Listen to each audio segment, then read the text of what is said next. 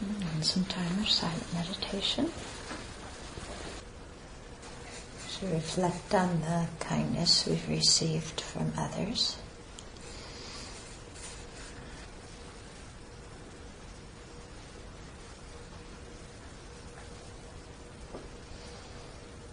And think how those sentient beings who have been so kind have no freedom, that they're completely controlled by afflictions and karma.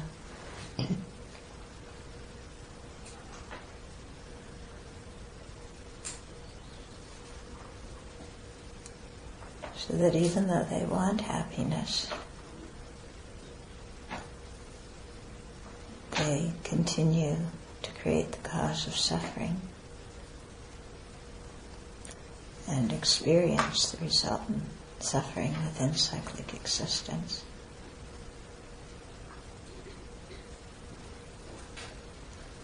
And without their knowing and practicing the Dharma, there's no end to that insight.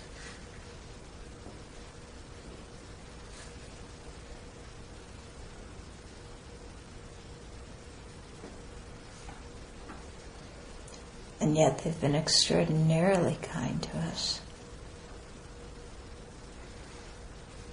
So, uh, how can we just turn just turn our back on their situation and let them continue being under the influence of afflictions and karma? It doesn't seem right to do that.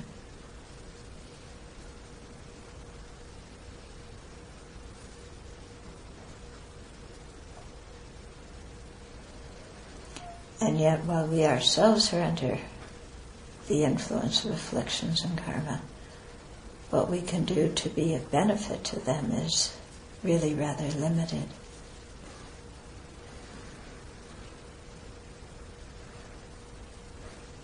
And so it's imperative that we are able to eliminate our own afflictions and karma gain the realizations of the path. Because then, in that way, the benefit we give will be really meaningful, really significant.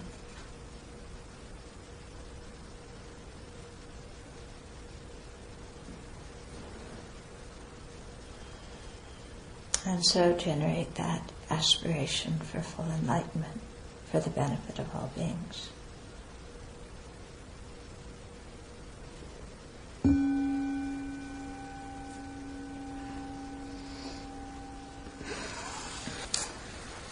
Sometimes it, it may seem when we're generating bodhicitta again and again and again, like, well, I know the words, but I don't really have any heartfelt feeling for this. But the thing is that that's how we get a heartfelt feeling, is by training the mind, by doing this over and over and over again, by familiarizing our, our mind with this way of thinking. That's how the heartfelt feeling comes. Okay, so we have we do longer meditations where we really explore these feelings, the you know the step by step way to cultivate the mind. We explore those in depth, but we also do these focus concentration things of generating bodhicitta again and again, really to familiarize our mind with it. Yeah. It's like everything in life, practice. Okay?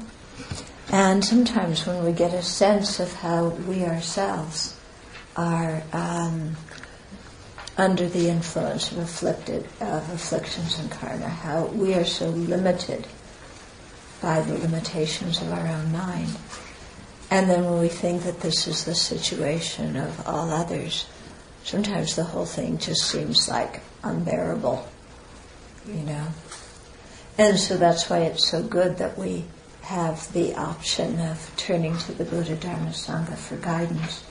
And we have the teachings on how to generate bodhicitta ourselves.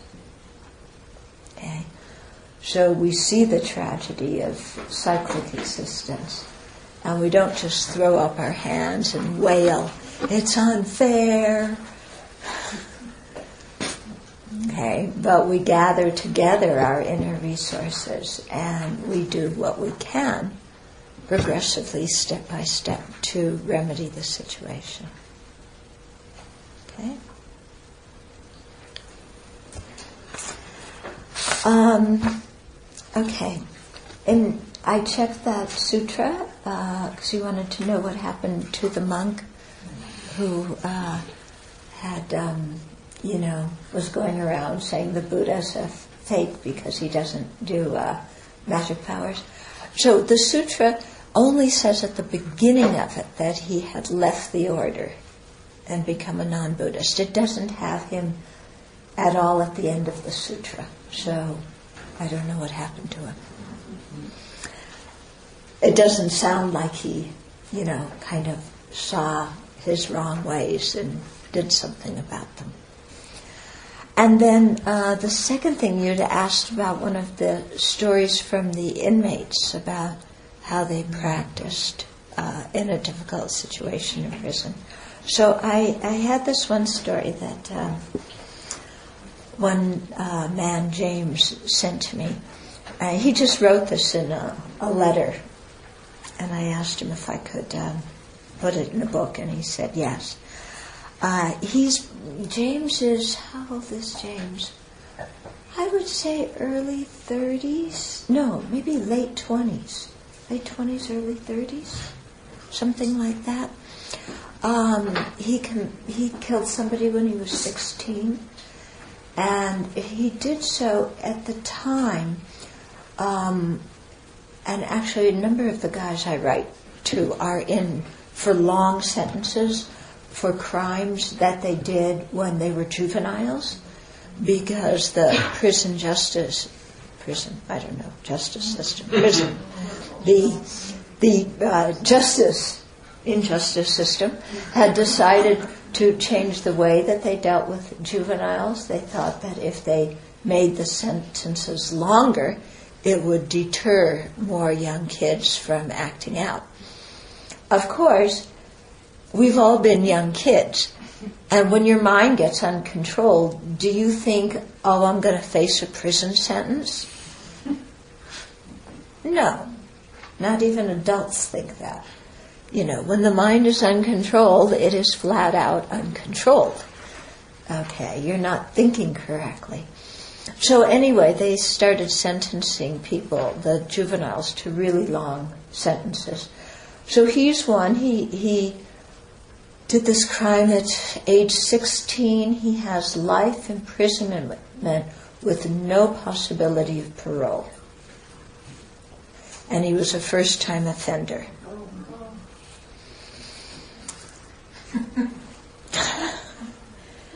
yeah. So, um, you know, sometimes when I meet te- teenagers who are screwing around and they say, well, you know, I'm not doing anything bad enough to get involved with the police with, I say, that doesn't matter. Just sometimes being the wrong place at the wrong time, the way they're sentencing people, it can be really dangerous. Okay. In any case, um, he's made a lot of changes in his life since he went in. Um, I think they may have put him directly in a, an adult prison. I'm not sure. But that's really tough on the juveniles to go into the adult prison because they're often picked on and exploited. Um, anyway, I have his this one little vignette that he wrote here about something that happened. So he said, of all the practices I've ever tried, uh, taking and giving, the Tonglen meditation has had the most profound effects in my life. In particular, one of the emotions I've had the most trouble with is fear. A lot of it is conditioned fear. I've lived my whole life in one kind of dangerous situation or another. Fear is one of those emotions that can quickly move me from acting wisely to acting irrationally. Taking and giving has helped me uh, more than anything else in those situations where I feel intense fear. Okay, so he says, I'm an inmate. I read the, the story for the book. I'm an inmate in prison for life without parole due to a crime I committed when I was 16. So the following story occurred in prison. Joe, another inmate who was a friend of mine, was being sex- sexually exploited. Now, if you know anything about sexual exploitation in prison, it can get really ugly. Because um, usually one guy uh, is very manipulative and uh, says that he will protect the other one for if he is his sexual partner.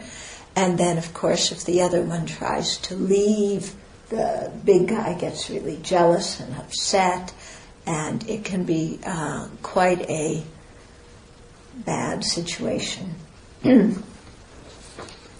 anyway, so James's friend Joe was in this kind of situation. One day we were walking, discussing his options of how to make it stop, even though Joe wasn't sure he would make it stop at that point. But as we walked and talked, he finally came to the point where he was just going to tell the guy who was exploiting him that he had had enough and then walk off. Of course, if you have dealt with prisons long enough, you know that such a confrontation usually doesn't end well. As we were walking, Joe's friend came out to holler at him Joe did just what he said he was going to do. He went up to the guy and said, It's done, it's finished. Um, and his friend quickly figured out that I was at, at fault for Joe's sudden courage. And now his friend wanted to holler at me. I knew what that meant, and it wasn't good. I did my best not to respond according to my first reaction which was to strike first. Instead, the whole time I walked towards the guy, instead, the whole time I walked towards the guy, I practiced taking and giving. Taking from him his desire and greed, giving him what little virtue I had created in my Dharma practice. While doing this, I recited the Tara mantra. By the time I got over to the guy, I was calm, not feeling fight or flight. Of course, the exchange between us was heated. He threatened me in various ways, wanted me to pay him money for taking his boy, and all of that. Joe went inside and told the officer that his friend was out of bounds. The guy went to the hole, in other words, to disciplinary segregation, and was eventually transferred to another prison.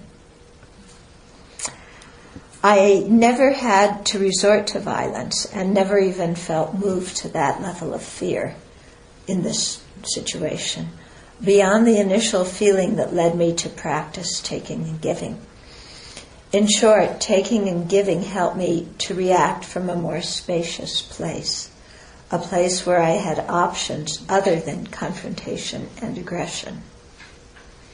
In the end, it worked out well Joe, Joe isn't getting exploited anymore. The guy was transferred, and now Joe is in a much safer camp, working on his inner issues that led him to that situation in the first place, which was that he was abused as a child and quickly identified himself in that victim role. So James thought quickly, you know?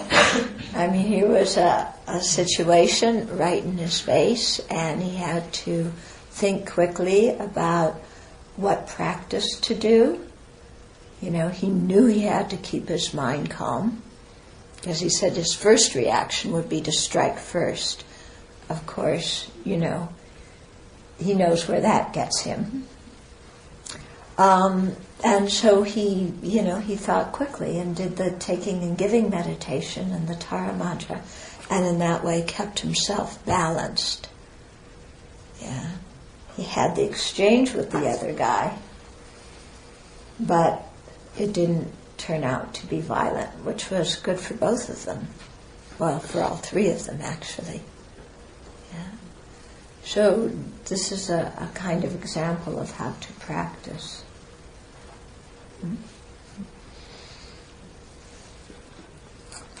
So the next time you feel far, sorry for yourself for having problems, you know, think of some of the things that these guys go through.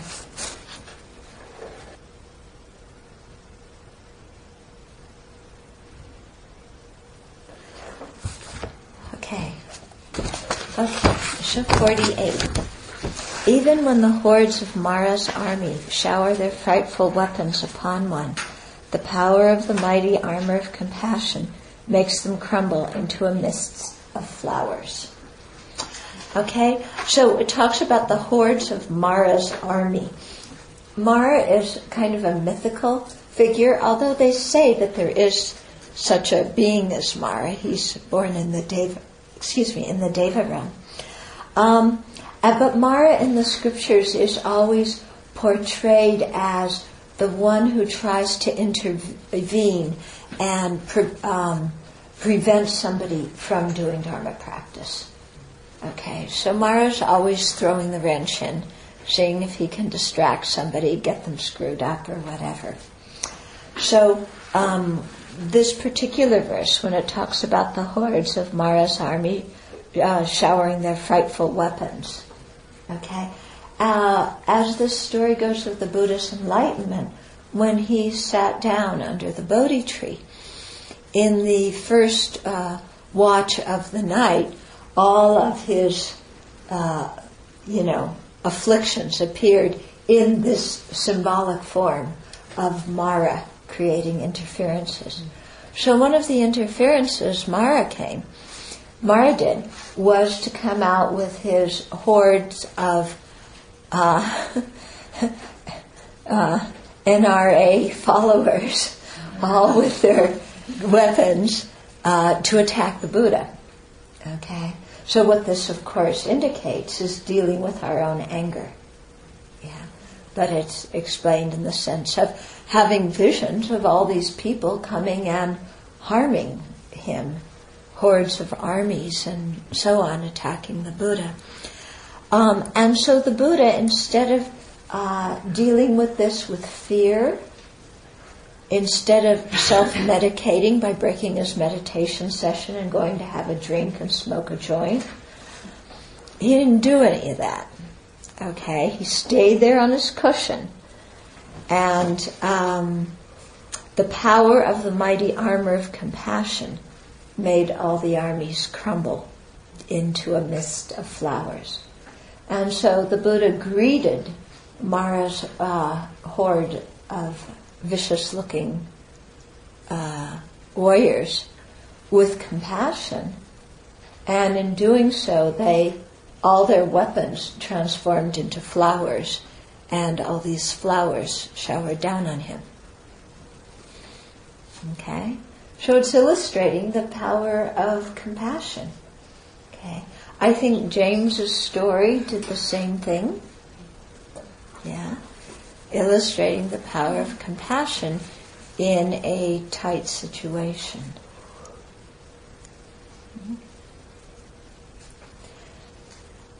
You told me a story once about um, when some of the non Buddhist guys were making trouble, that the Buddhist group was meeting Oh, yeah, Yeah. tell that story. Because I think it's a very good example of, again, how to deal with, um, you know, angry people and people who are trying to cause interference. So at Airway Heights at the Religious Activity Center, which most of you when you walk right in the front door on your right side, there's this long room that has windows. I don't know exactly what it's intended for but some kind of meeting room where you're able to be viewed. So I guess maybe the chaplain there can keep an eye on the people who are in there or something. But the main meeting room for like religious groups is in the back, and it's it's more private and near you know, you have your person who's guest who's visiting and leading the group and whatnot. But for some reason they accidentally misscheduled the Buddhist group, and so there wasn't room for them in the back room, so they put them, all of us, in the side room. And so we're all doing our practices while everybody else is sitting in the main room staring at us. kind of oh. like, or, you know, and most of them are all very fundamental Christian. And there's kind of like, there's this tendency in prison for people to um, kind of convert to religion, very extreme sort of fundamentalist religion, and then when they get out leave, just stop all of it. But anyway, while they're in there, they, they tend to be very kind of like, you know, my religion's right, and to be really critical of all other religions. So Buddhism, of course, stood out. People like to. But one time we were sitting in that room because we were put in there and doing our practices and probably prostration and you know we had an altar set up or something so people were really kind of just it, it, well what happened was there was a few I think they were Mexican guys who were you know had a Bible each of them had a Bible in their hand and they had their hand on the window and they were like saving us basically. I don't know what they were doing. I don't know well, but they were doing something through the window through like half of the practice. They were standing there like literally like if I'm sitting here, then they would be like right here behind me with their hand, you know, and, and it was quite distracting, I think, for most people. And then after the practice ended, we all kind of got up and I decided to go out there and talk to them, know. And they kind of they, you know, they didn't speak really good English, but they were kind of like, you know, um, we're praying for you, we're praying for you. And I just told them, thank you, we're praying for you also. that was it, they did. Yeah, but, but you invited them into the room. Oh yeah, I'm sure. I don't know. yeah, you know that although they were in some way being harassing in some Oh, way, like, yeah, but you know you invited them into the room. You told me, yeah, they declined. yeah, sure. I don't exactly. I don't remember of those people joining our group. I think that was stuck out of my mind. This is kind of like that disciple who's lost. in your memory of what you did just doesn't go on through. Yeah. So just, you know, there's many creative ways to deal with confrontive situations besides being confronted back.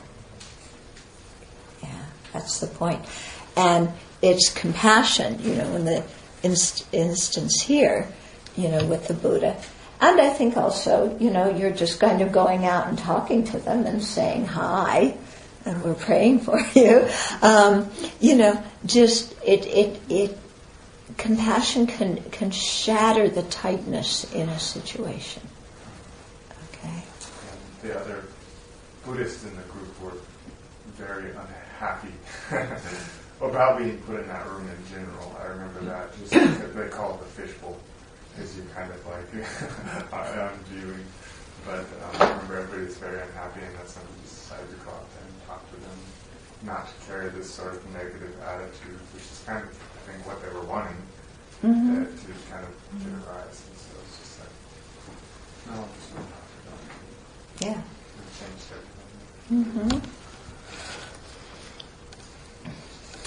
Okay, then verse um, 49.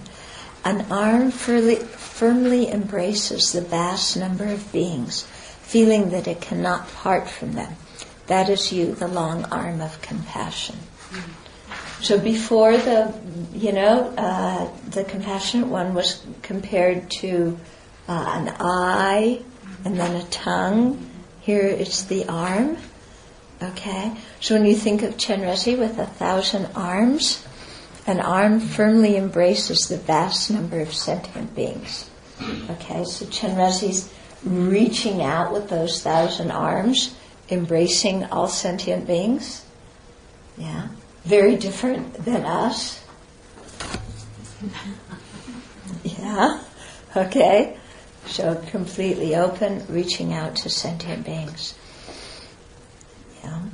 um, feeling that it cannot part from them. So they often talk about um, Chenrezi being attached to sentient beings. Okay. So we're going to say attached. Attachment is, you know, an affliction. It's to be eliminated. What do you mean? A sentient being is uh, Chenrezi is attached to sentient beings, and he can't bear to part with to part from them. Okay. They use the same word attached in Tibetan. It's the same word that they use. You know, that translates as attached for both the, the thing of affliction and to mean um, attached in the sense that you feel very, very close to somebody. Okay? So just as our English word attachment can have different connotations in different situations, so can the Tibetan word. So they say that Chenrezi is attached to sentient beings by his compassion. Yeah. So that feeling of closeness, that feeling of not wanting to leave. And so having trained the mind so much in compassion, you know, that reaction to sentient beings being so spontaneous, then the idea of leaving behind sentient beings who are stuck in samsara and just forgetting about them, you know, is unbearable to Chenrezi. He's attached by the force of compassion to sentient beings. Okay? Due to the long arm of compassion. It's a nice image, isn't it? Yeah. Because most of us, when we uh, we realize that we're in samsara and when we're having problems, we kind of want somebody to hug us, don't we? Yeah. To know that somebody's there to kind of help us out of the jam. So this is that, that kind of image. So it's not necessarily that Chenrezi's going to fly out of the sky like Superman and land in front of you and help you with your problem, okay? But it's more um, the the way the Buddhas help us is uh, particularly by giving the Dharma teachings. Okay, and so when we face a different, a difficult situation, if in our own mind we do what I call a 911 to the Buddha, okay, then what we do is we remember the various teachings that we've heard over the time and we think about which teaching do I need to practice at that very moment to deal with the situation that I'm in. Okay. And so that is how Chenrezi helps us is by teaching and also by acting as an example. You know, you might be in a difficult situation sometime and remember this image of the long arm of compassion embracing sentient beings. And it might help you at some point to figure out what to do in a situation. Okay? They do say that the Buddha can appear in all different kinds of forms as human beings, as, even as inanimate beings, as boats and all sorts of different things, according to what sentient beings need, if those sentient beings have the karma to receive that kind of help. Okay?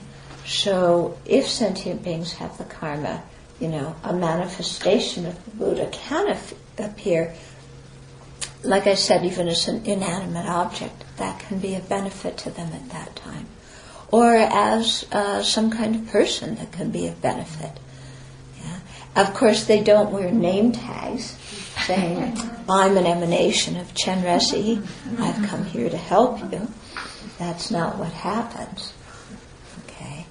But um, it's interesting when we look at our lives, you know, where help comes from sometimes, isn't it? Sometimes it comes from corners that you you wouldn't have anticipated, or just different things happen. So, you know, they say we don't know who's a Buddha and who isn't. But in any way, having this feeling that, you know, when we're practicing, we are not alone in a cold um, universe, but that there's many Buddhas and Bodhisattvas who really care for us and are doing their best to help us. Yeah. If we don't receive their help, it's not because they haven't been trying, it's because we've been busy doing other things. Okay? So they always say that that the um, Buddha's um, trinlay, trinlay is like enlightened activity. They say that the Buddha's enlightened activity is like the sun rays, it just shines everywhere. But if you have a book that's upside down, it could be out in the middle of the sun, but there's no light that goes inside. Okay, if the bowl starts to tip, then some light can start to enter, and according to how much it's tipped, more and more light enters. So, in the same way, when our minds are filled with a lot of negative karma, and especially wrong views, you know, then our mind is just like upside down, and the Buddha's enlightening influence can't has a hard time reaching us. You know, because we're fighting it the whole time. Okay, we're looking elsewhere. But as we start to purify and accumulate merit, we're making our own mind more receptive so that we can receive the Buddha's enlightening influence. Okay, verse 50. And what is it that appears as the tool which the Supreme Guide uses to lift all beings out of the intense dangers of the chasm of existence? It is only the hook of compassion. Okay, so here compassion not just an eye and a tongue and an arm. It's a tool. It's a hook. Okay, and they often use that image um, of the Buddha hooking us with compassion. Yeah. So we have to create the ring. Yeah. Then the Buddha can hook us with the compassion. If we don't have the ring, if we hide the ring, then there might be hooks all around, but what to do? Okay? So, um, what is it that appears as the tool which the Supreme Guide, the Supreme Guide means the, the Buddha, uses to lift all beings? Yeah, so the, the tool is compassion. By compassion, the Buddhists reach out to us and guide us and do what they can to teach us according to our own disposition, according to our own tendency. And they try and hook us and lead us out of the intense dangers of the chasm of existence. Here, the chasm of existence refers to uh, cyclic existence, samsara. Okay? And it's a chasm, you know, we fall into the pit of samsara by means of our afflictions and karma. It's very difficult to get out. Yeah.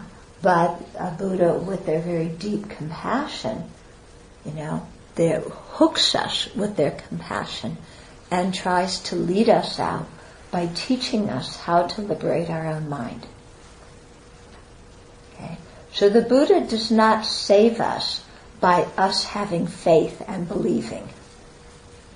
Yeah, Buddhism is not a religion of, you know, just believe and have devotion and faith and you'll be okay. It's not like that. Okay? The Buddha leads us by teaching us, but it's our responsibility to listen, to think, yeah, to really subject the teachings to critical analysis and see if they hold up. It's our responsibility to try out the teachings and see if they work. Yeah. Just having faith is not what liberates us. And His Holiness says this again and again and again. Okay? Because I think it's kind of human nature. We kind of like having faith in something that's, you know, in mommy or daddy and then want them to come and protect us and save us. You know, we kind don't you think? Isn't there part of our mind that is still somewhat like a little kid and it's like, Mommy, Daddy, I have a problem, come get me, rescue me, you know. But what what Buddhism is about is about, well, I'll show you how to get out of the difficult situation yourself. Okay? And actually, that's more effective, isn't it? Yeah, because then we develop wisdom and skill on our own part. So that's very much what we have to do. Um, so we have to make ourselves into, you know, um, receptive vessels for the Dharma. We have to make the hook so that the Buddha can hook us with compassion. And then we have to do the hard work of, you know, listening to the Dharma, thinking about it, meditating on it, practicing it, dealing with our unruly mind, you know, and especially dealing with all the obstacles our unruly mind creates which prevent us from practicing. And our ego mind is so good at creating all sorts of obstacles for practice. Now we have so many excuses why we can't practice and so many things that take us away from the Dharma. And the thing is, we really believe that these other things are crucially important. And we really believe that all our doubts are not doubts, but they're true. Yeah? And we really believe that the objects of attachment, if we only tried a little bit harder this time, they will really make me happy. Yeah? And we really believe that death is not going to come to us. It happens to other people. Yeah. And if it does happen, long time. I have plenty of time to practice the Dharma. Plenty of time. Know, I can enjoy samsara for a little bit. Yeah, there's lots of fun in samsara. We.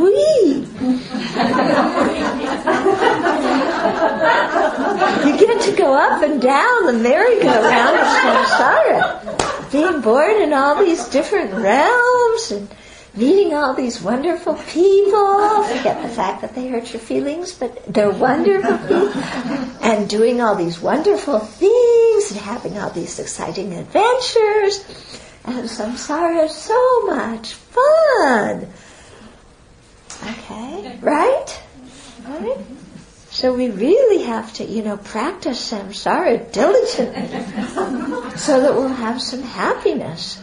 And so says the ego mind, and we salute it and say, yes, sir, yes, ma'am, right away. And off we go with our samsara. Okay? So, um, you know, this is all the stuff we have to deal with in order to practice isn't it? I mean, practice is dealing with all these things. It isn't that you get rid of those things and then you practice. Practice is dealing with them. Okay? And it's not that you live them all out and then they're satisfied. You know, you propitiate all your attachments and angers and then they kind of leave you. No, it's like the, what we were chanting uh, today, you know, like salt water, like drinking salt water. Yeah. The more we take the objects of attachment, the thirstier we become for them, the more our clinging and craving increase. Okay. So this is what poor Chenrezig is up against. yeah.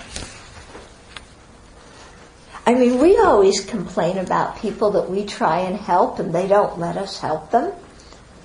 Yeah, don't we? We complain about, I was just trying to help you, you know? The subline is, but you're so stubborn. yeah, you won't let me help you. I was just trying to help. Okay, but look at what, what Chenrezig's up against trying to help us. My goodness. We battle all the way to enlightenment. Not we, but our ego mind, our afflicted mind, our self-centered mind, you know. It's not going to surrender easily. Okay, verse 51. Hence, you are everywhere, both in the realm of samsara and nirvana, carrying all embodied creatures from the troubles out of which they have not yet been led to the excellence which they have yet to find. Okay? So here's the power of compassion and what a great one with great compassion and great wisdom does. Hence you are everywhere, both in the realm of samsara and nirvana. So, uh, an enlightened Buddha, their mind is in the state of nirvana, but they appear in the realm of samsara. Whereas we are reborn due to ignorance and afflictions and karma in samsara, Buddhas and the high level bodhisattvas have, send out emanations that appear like regular samsaric beings and act like regular samsaric beings. Okay, but they're done. But these emanations um, come due to the compassion, and so they appear in our realm of cyclic existence in order to be a benefit to us. And here's where the image of the lotus comes from, because like a lotus flower is the roots are in the mud, but it's untainted.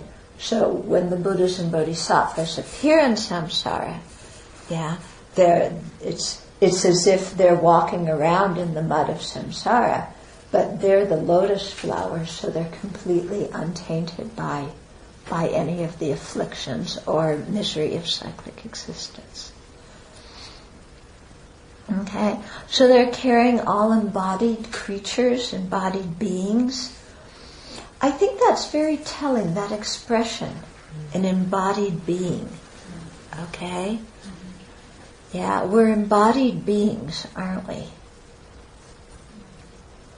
And we never question being an, an embodied being. It's all we've ever known, at least this lifetime. Yeah, we have a body, that's the way it is. But we've never really stopped and looked at the nature of this body and asked us asked ourselves how did I wind up with this body? You ever done that? Ask yourself how did I wind up with this body? And do I have to have a body? And what's the nature of this body? Because we look, I mean, what's the nature of this body? From the time it was conceived, it's getting older. So old age is upon us. Hmm? What else does this body do? It gets sick. Not our favorite thing, but the body does it. And at the end of the day, what does the body do? It dies. Meanwhile, while we're alive, we have to ta- spend so much time and energy taking care of this body. Yeah, think of how much time, how much of your life is dedicated to taking care of this body. And then think of how much of our identity is wrapped up in this body. And what's it going to be like to leave this body behind and leave that identity behind? Okay? And so I think it's good to do this kind of questioning of, you know, do I have, you know, in my next life, do I have to have a body? What is it that makes me take a body that gets old and sick and dies? Because when we look around in cyclic existence, everybody's body is the same. It gets born, ages, falls ill, dies. Yeah. Do we want to keep on again and again and again having that situation? If it's not this body, it's another body. Birth, aging, sickness, death. Then again, birth, aging, sickness, death. Okay. Now we're going to say, oh, but there's lots of fun in between. And our body gives us lots of pleasure. Okay. Well, okay, we get certain amount of pleasure from our body, but the pleasure we get from our body is always related to pain in some way. The pleasure we get from eating is because we were hungry and we had the suffering of hunger, and then we get the pleasure of eating. Okay? We have the suffering of being exhausted. Then we get the pleasure of just collapsing in bed. Mm-hmm. So when we look, what we, you know, so often what we attribute as pleasure from this body, usually there's some kind of discomfort that precedes it. Okay? And, you know, so is it worth it to always have discomfort in order to have physical discomfort in order to have physical pleasure? Is it worth it? Yeah. And does the pleasure ever satisfy? Yeah. We've eaten how many times? Have we ever been satisfied? Yeah. We have the suffering of thirst. We drink something. Are we ever satisfied long term? Okay. So, um, Chenrezig is reaching out to us embodied beings, you know, who are under the, the sway, under the control, under the power of afflictions and karma. We aren't free. Yeah. We think we're free, especially Americans. You know, I'm free. Are you free from getting old? Can you stop yourself from getting old? Are you free from getting sick? Are we free of death? Are we free from meeting uncooperative people and bad circumstances? Yeah. Okay, we might be free to have a political meeting and we might be free to go to the shopping center, but are we really free? Are our minds free? Are you free from the torment of, of uh, anger? Are we free from the torment of clinging and craving? Yeah. So, you know, when we really investigate, we see that, you know, cyclic existence, samsara, is called a prison for a very good reason. Because those of us living in it, we, we aren't really free. We aren't really free. So true freedom is liberation. Yeah? What is liberation? It's the cessation of all the afflictions, all the karma that causes rebirth, the ignorance which underlies all those things. Yeah. So liberation is what, what is real freedom. Okay? So, so Chenrezig is carrying all embodied creatures from the troubles out of which they have not yet been led to the excellence which they have yet to find. So the excellence of liberation, the excellence of full Buddhahood, yeah, we have yet to find those.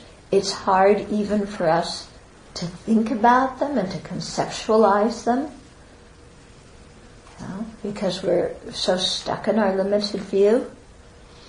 But with great compassion, Chenrezig is trying to lead us there out of the prison of cyclic existence.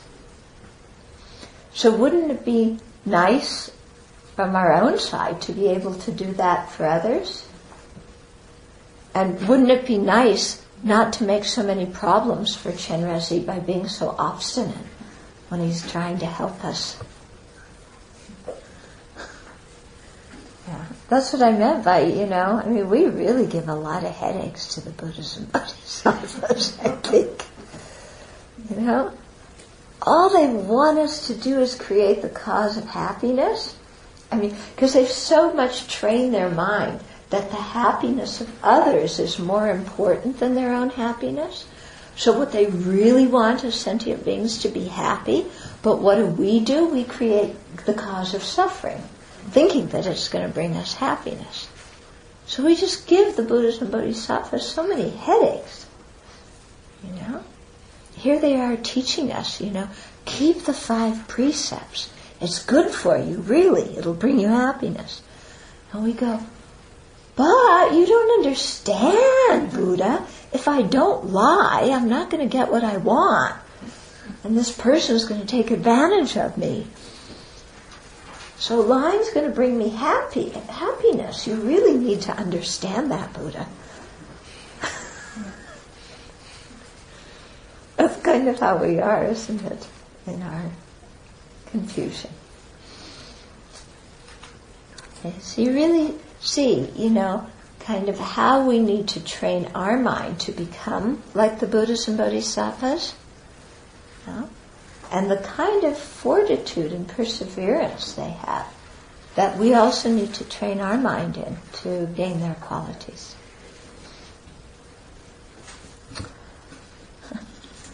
Verse 52 says, As for me, I tried to transfer or infect others with all of my suffering and loss. And whatever excellences others may have, I covet them for myself. Okay, so these two verses, let me read them. There's so much in contradistinction. Okay, so the first one, hence you are everywhere, both in the realm of samsara and nirvana, carrying all embodied creatures from the troubles out of which they have not yet been led to the excellence with uh, which they have yet to find. As for me, I try to transfer or infect others with all of my suffering and loss, and whatever excellences others may have, I covet them for myself. There's a difference, isn't there? yeah. Which one describes you more? verse 51 or verse 52?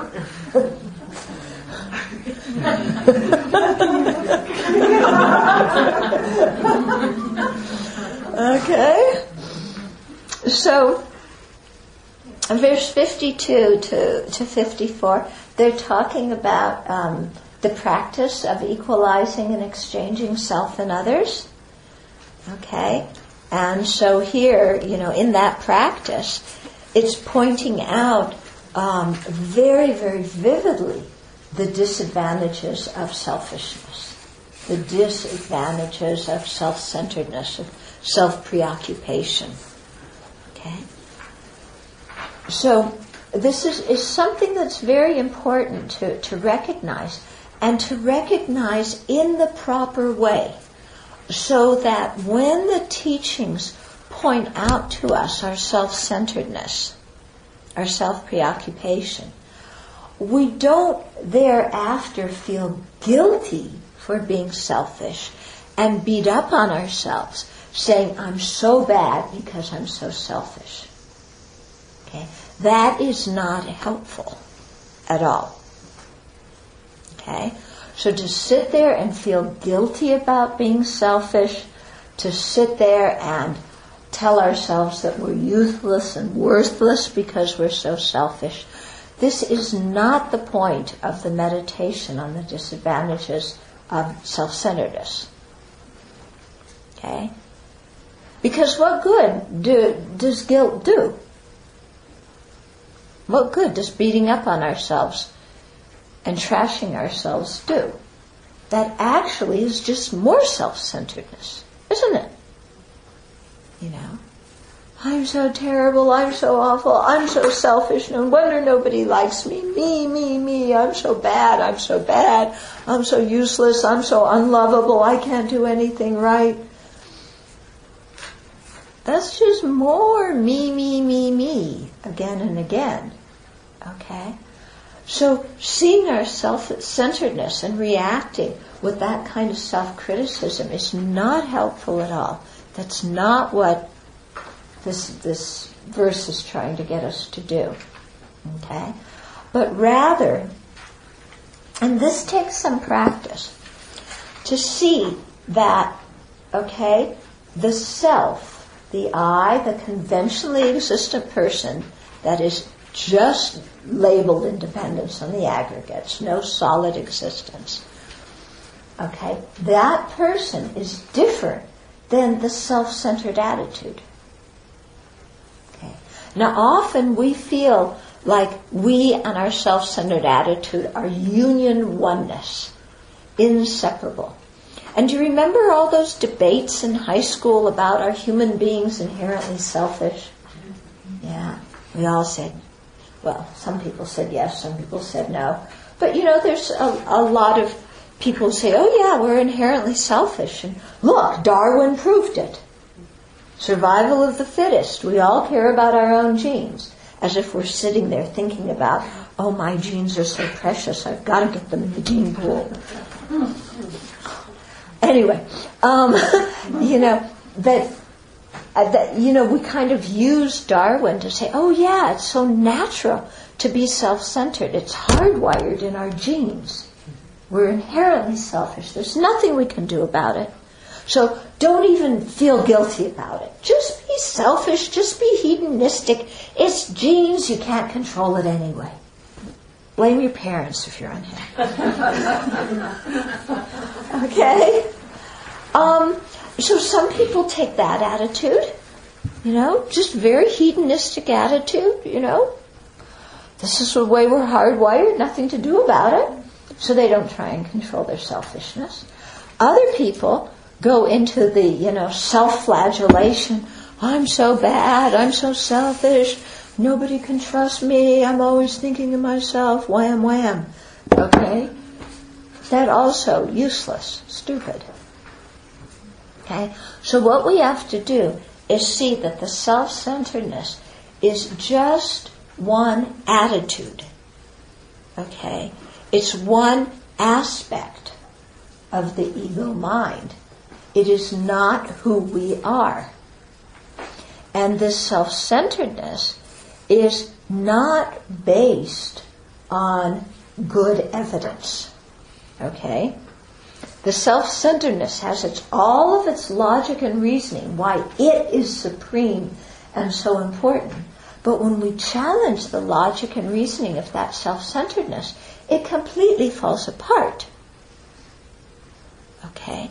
So then we see that the self-centeredness is based on faulty premise and it's something that can be eliminated.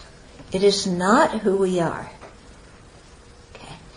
So then when we see, you know, the defects of self-centeredness and how much self-centeredness has tormented us and caused us problems, then we look at the self-centered attitude, we put it out there, we look at it out there, and we say, you're the source of my problems. So I'm going to destroy you because until now you've been destroying me. Okay? So instead of identifying with our selfish mind, we put it out there, we point the finger at it, and we say, You're the source of my problem. Okay? So we're not blaming ourselves, we're not feeling guilty. Yeah, we're separating ourselves out from the selfish mind pointing the finger at it for being the cause of our problems. Okay. But self-centeredness is not going to just roll over and say, yeah, you're right, I'm the source of all your problems, I give up. Self-centeredness is very shrewd. It is very shrewd. Okay. It comes back and says, but you need me. And you know you need me. Because if I don't take care of you, nobody's going to take care of you. Yeah. You've got to be selfish because, you know, I, self-centeredness, I'm the one who's going to take care of you. Because if I don't take care of you, all those other sentient beings, they're awful. See, they've already betrayed your trust. They criticize you. They trash you. Don't trust them. Trust me. Self-centeredness is a big show, you know, and it can be very convincing sometimes. Very, very convincing. And since we've been we've been under the tutelage of self-centeredness since beginningless time, it's a little shaky to kind of point the finger at it. Yeah, especially when it's saying, you don't understand. I'm trying to make you happy. Just follow me. You know, follow your self-centeredness. Go buy yourself a present. the credit card debt doesn't matter. Buy yourself a present. You deserve it. It'll make you happy. Go tell that person off. He's been backbiting for so long. Doesn't matter that you did something to bring it on. Go tell him off. Yeah? So self-centeredness gives us all this kind of advice. And we listen to it. Yeah? So this is what gets us into trouble. Yeah, because self-centeredness pretends so hard to be looking out for us. But meanwhile, what happens when we follow its advice? What happens when we go tell that other person off? It often winds up to be a bigger conflict. Okay? What happens when we go buy ourselves a present? Well, we get into credit card debt. When self-centeredness tells us to break our precepts, oh, self-centeredness says, you're at a party. If you don't drink, everybody's going to think you're so prudish. They'll have a bad view of Buddhism. You don't want them to have that, do you? So you better drink. Then, it's just, anyway, it's just a little bit. You'll relax. Nobody will think you're weird for drinking grape juice. They'll think Buddhism is good because it lets you drink. Yeah, self-centered. Oh yeah, self-centeredness. Very good. That sounds quite, quite good. I think I'll go have a drink or two or three or maybe a few more than that. Okay. So this is this is what self-centeredness does. Okay. So that's why we have to be very, very careful of it. Yeah. Because, you know, if we get down to the to the bottom of it, what does self-centered do? Self-centeredness do? As for me, I try to transfer I here meaning self-centeredness. Self-centeredness tries to transfer or infect others with all of my suffering and loss and whatever excellence others may have, I covet them for myself. Okay? So whenever there's a problem, I practice giving and taking. You take the problem. Whenever there's some good circumstance, some excellence, since I'm practicing giving and taking, I'll take it. Okay. That's what self-centeredness says. And that's what we do. Okay? I don't feel like dry, drying the dishes. I don't feel like washing the dishes. I feel like doing something else. Oh, yeah, I'll do something else. No problem. Nobody will miss me. Won't adversely affect somebody else if I don't show up for my chores. Anyway, they're all practicing compassion. So, they won't criticize me.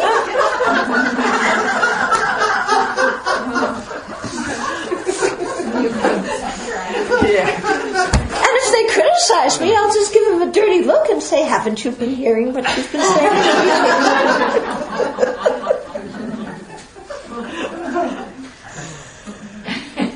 okay. So I think that gives us enough for some meditation. so we'll end here.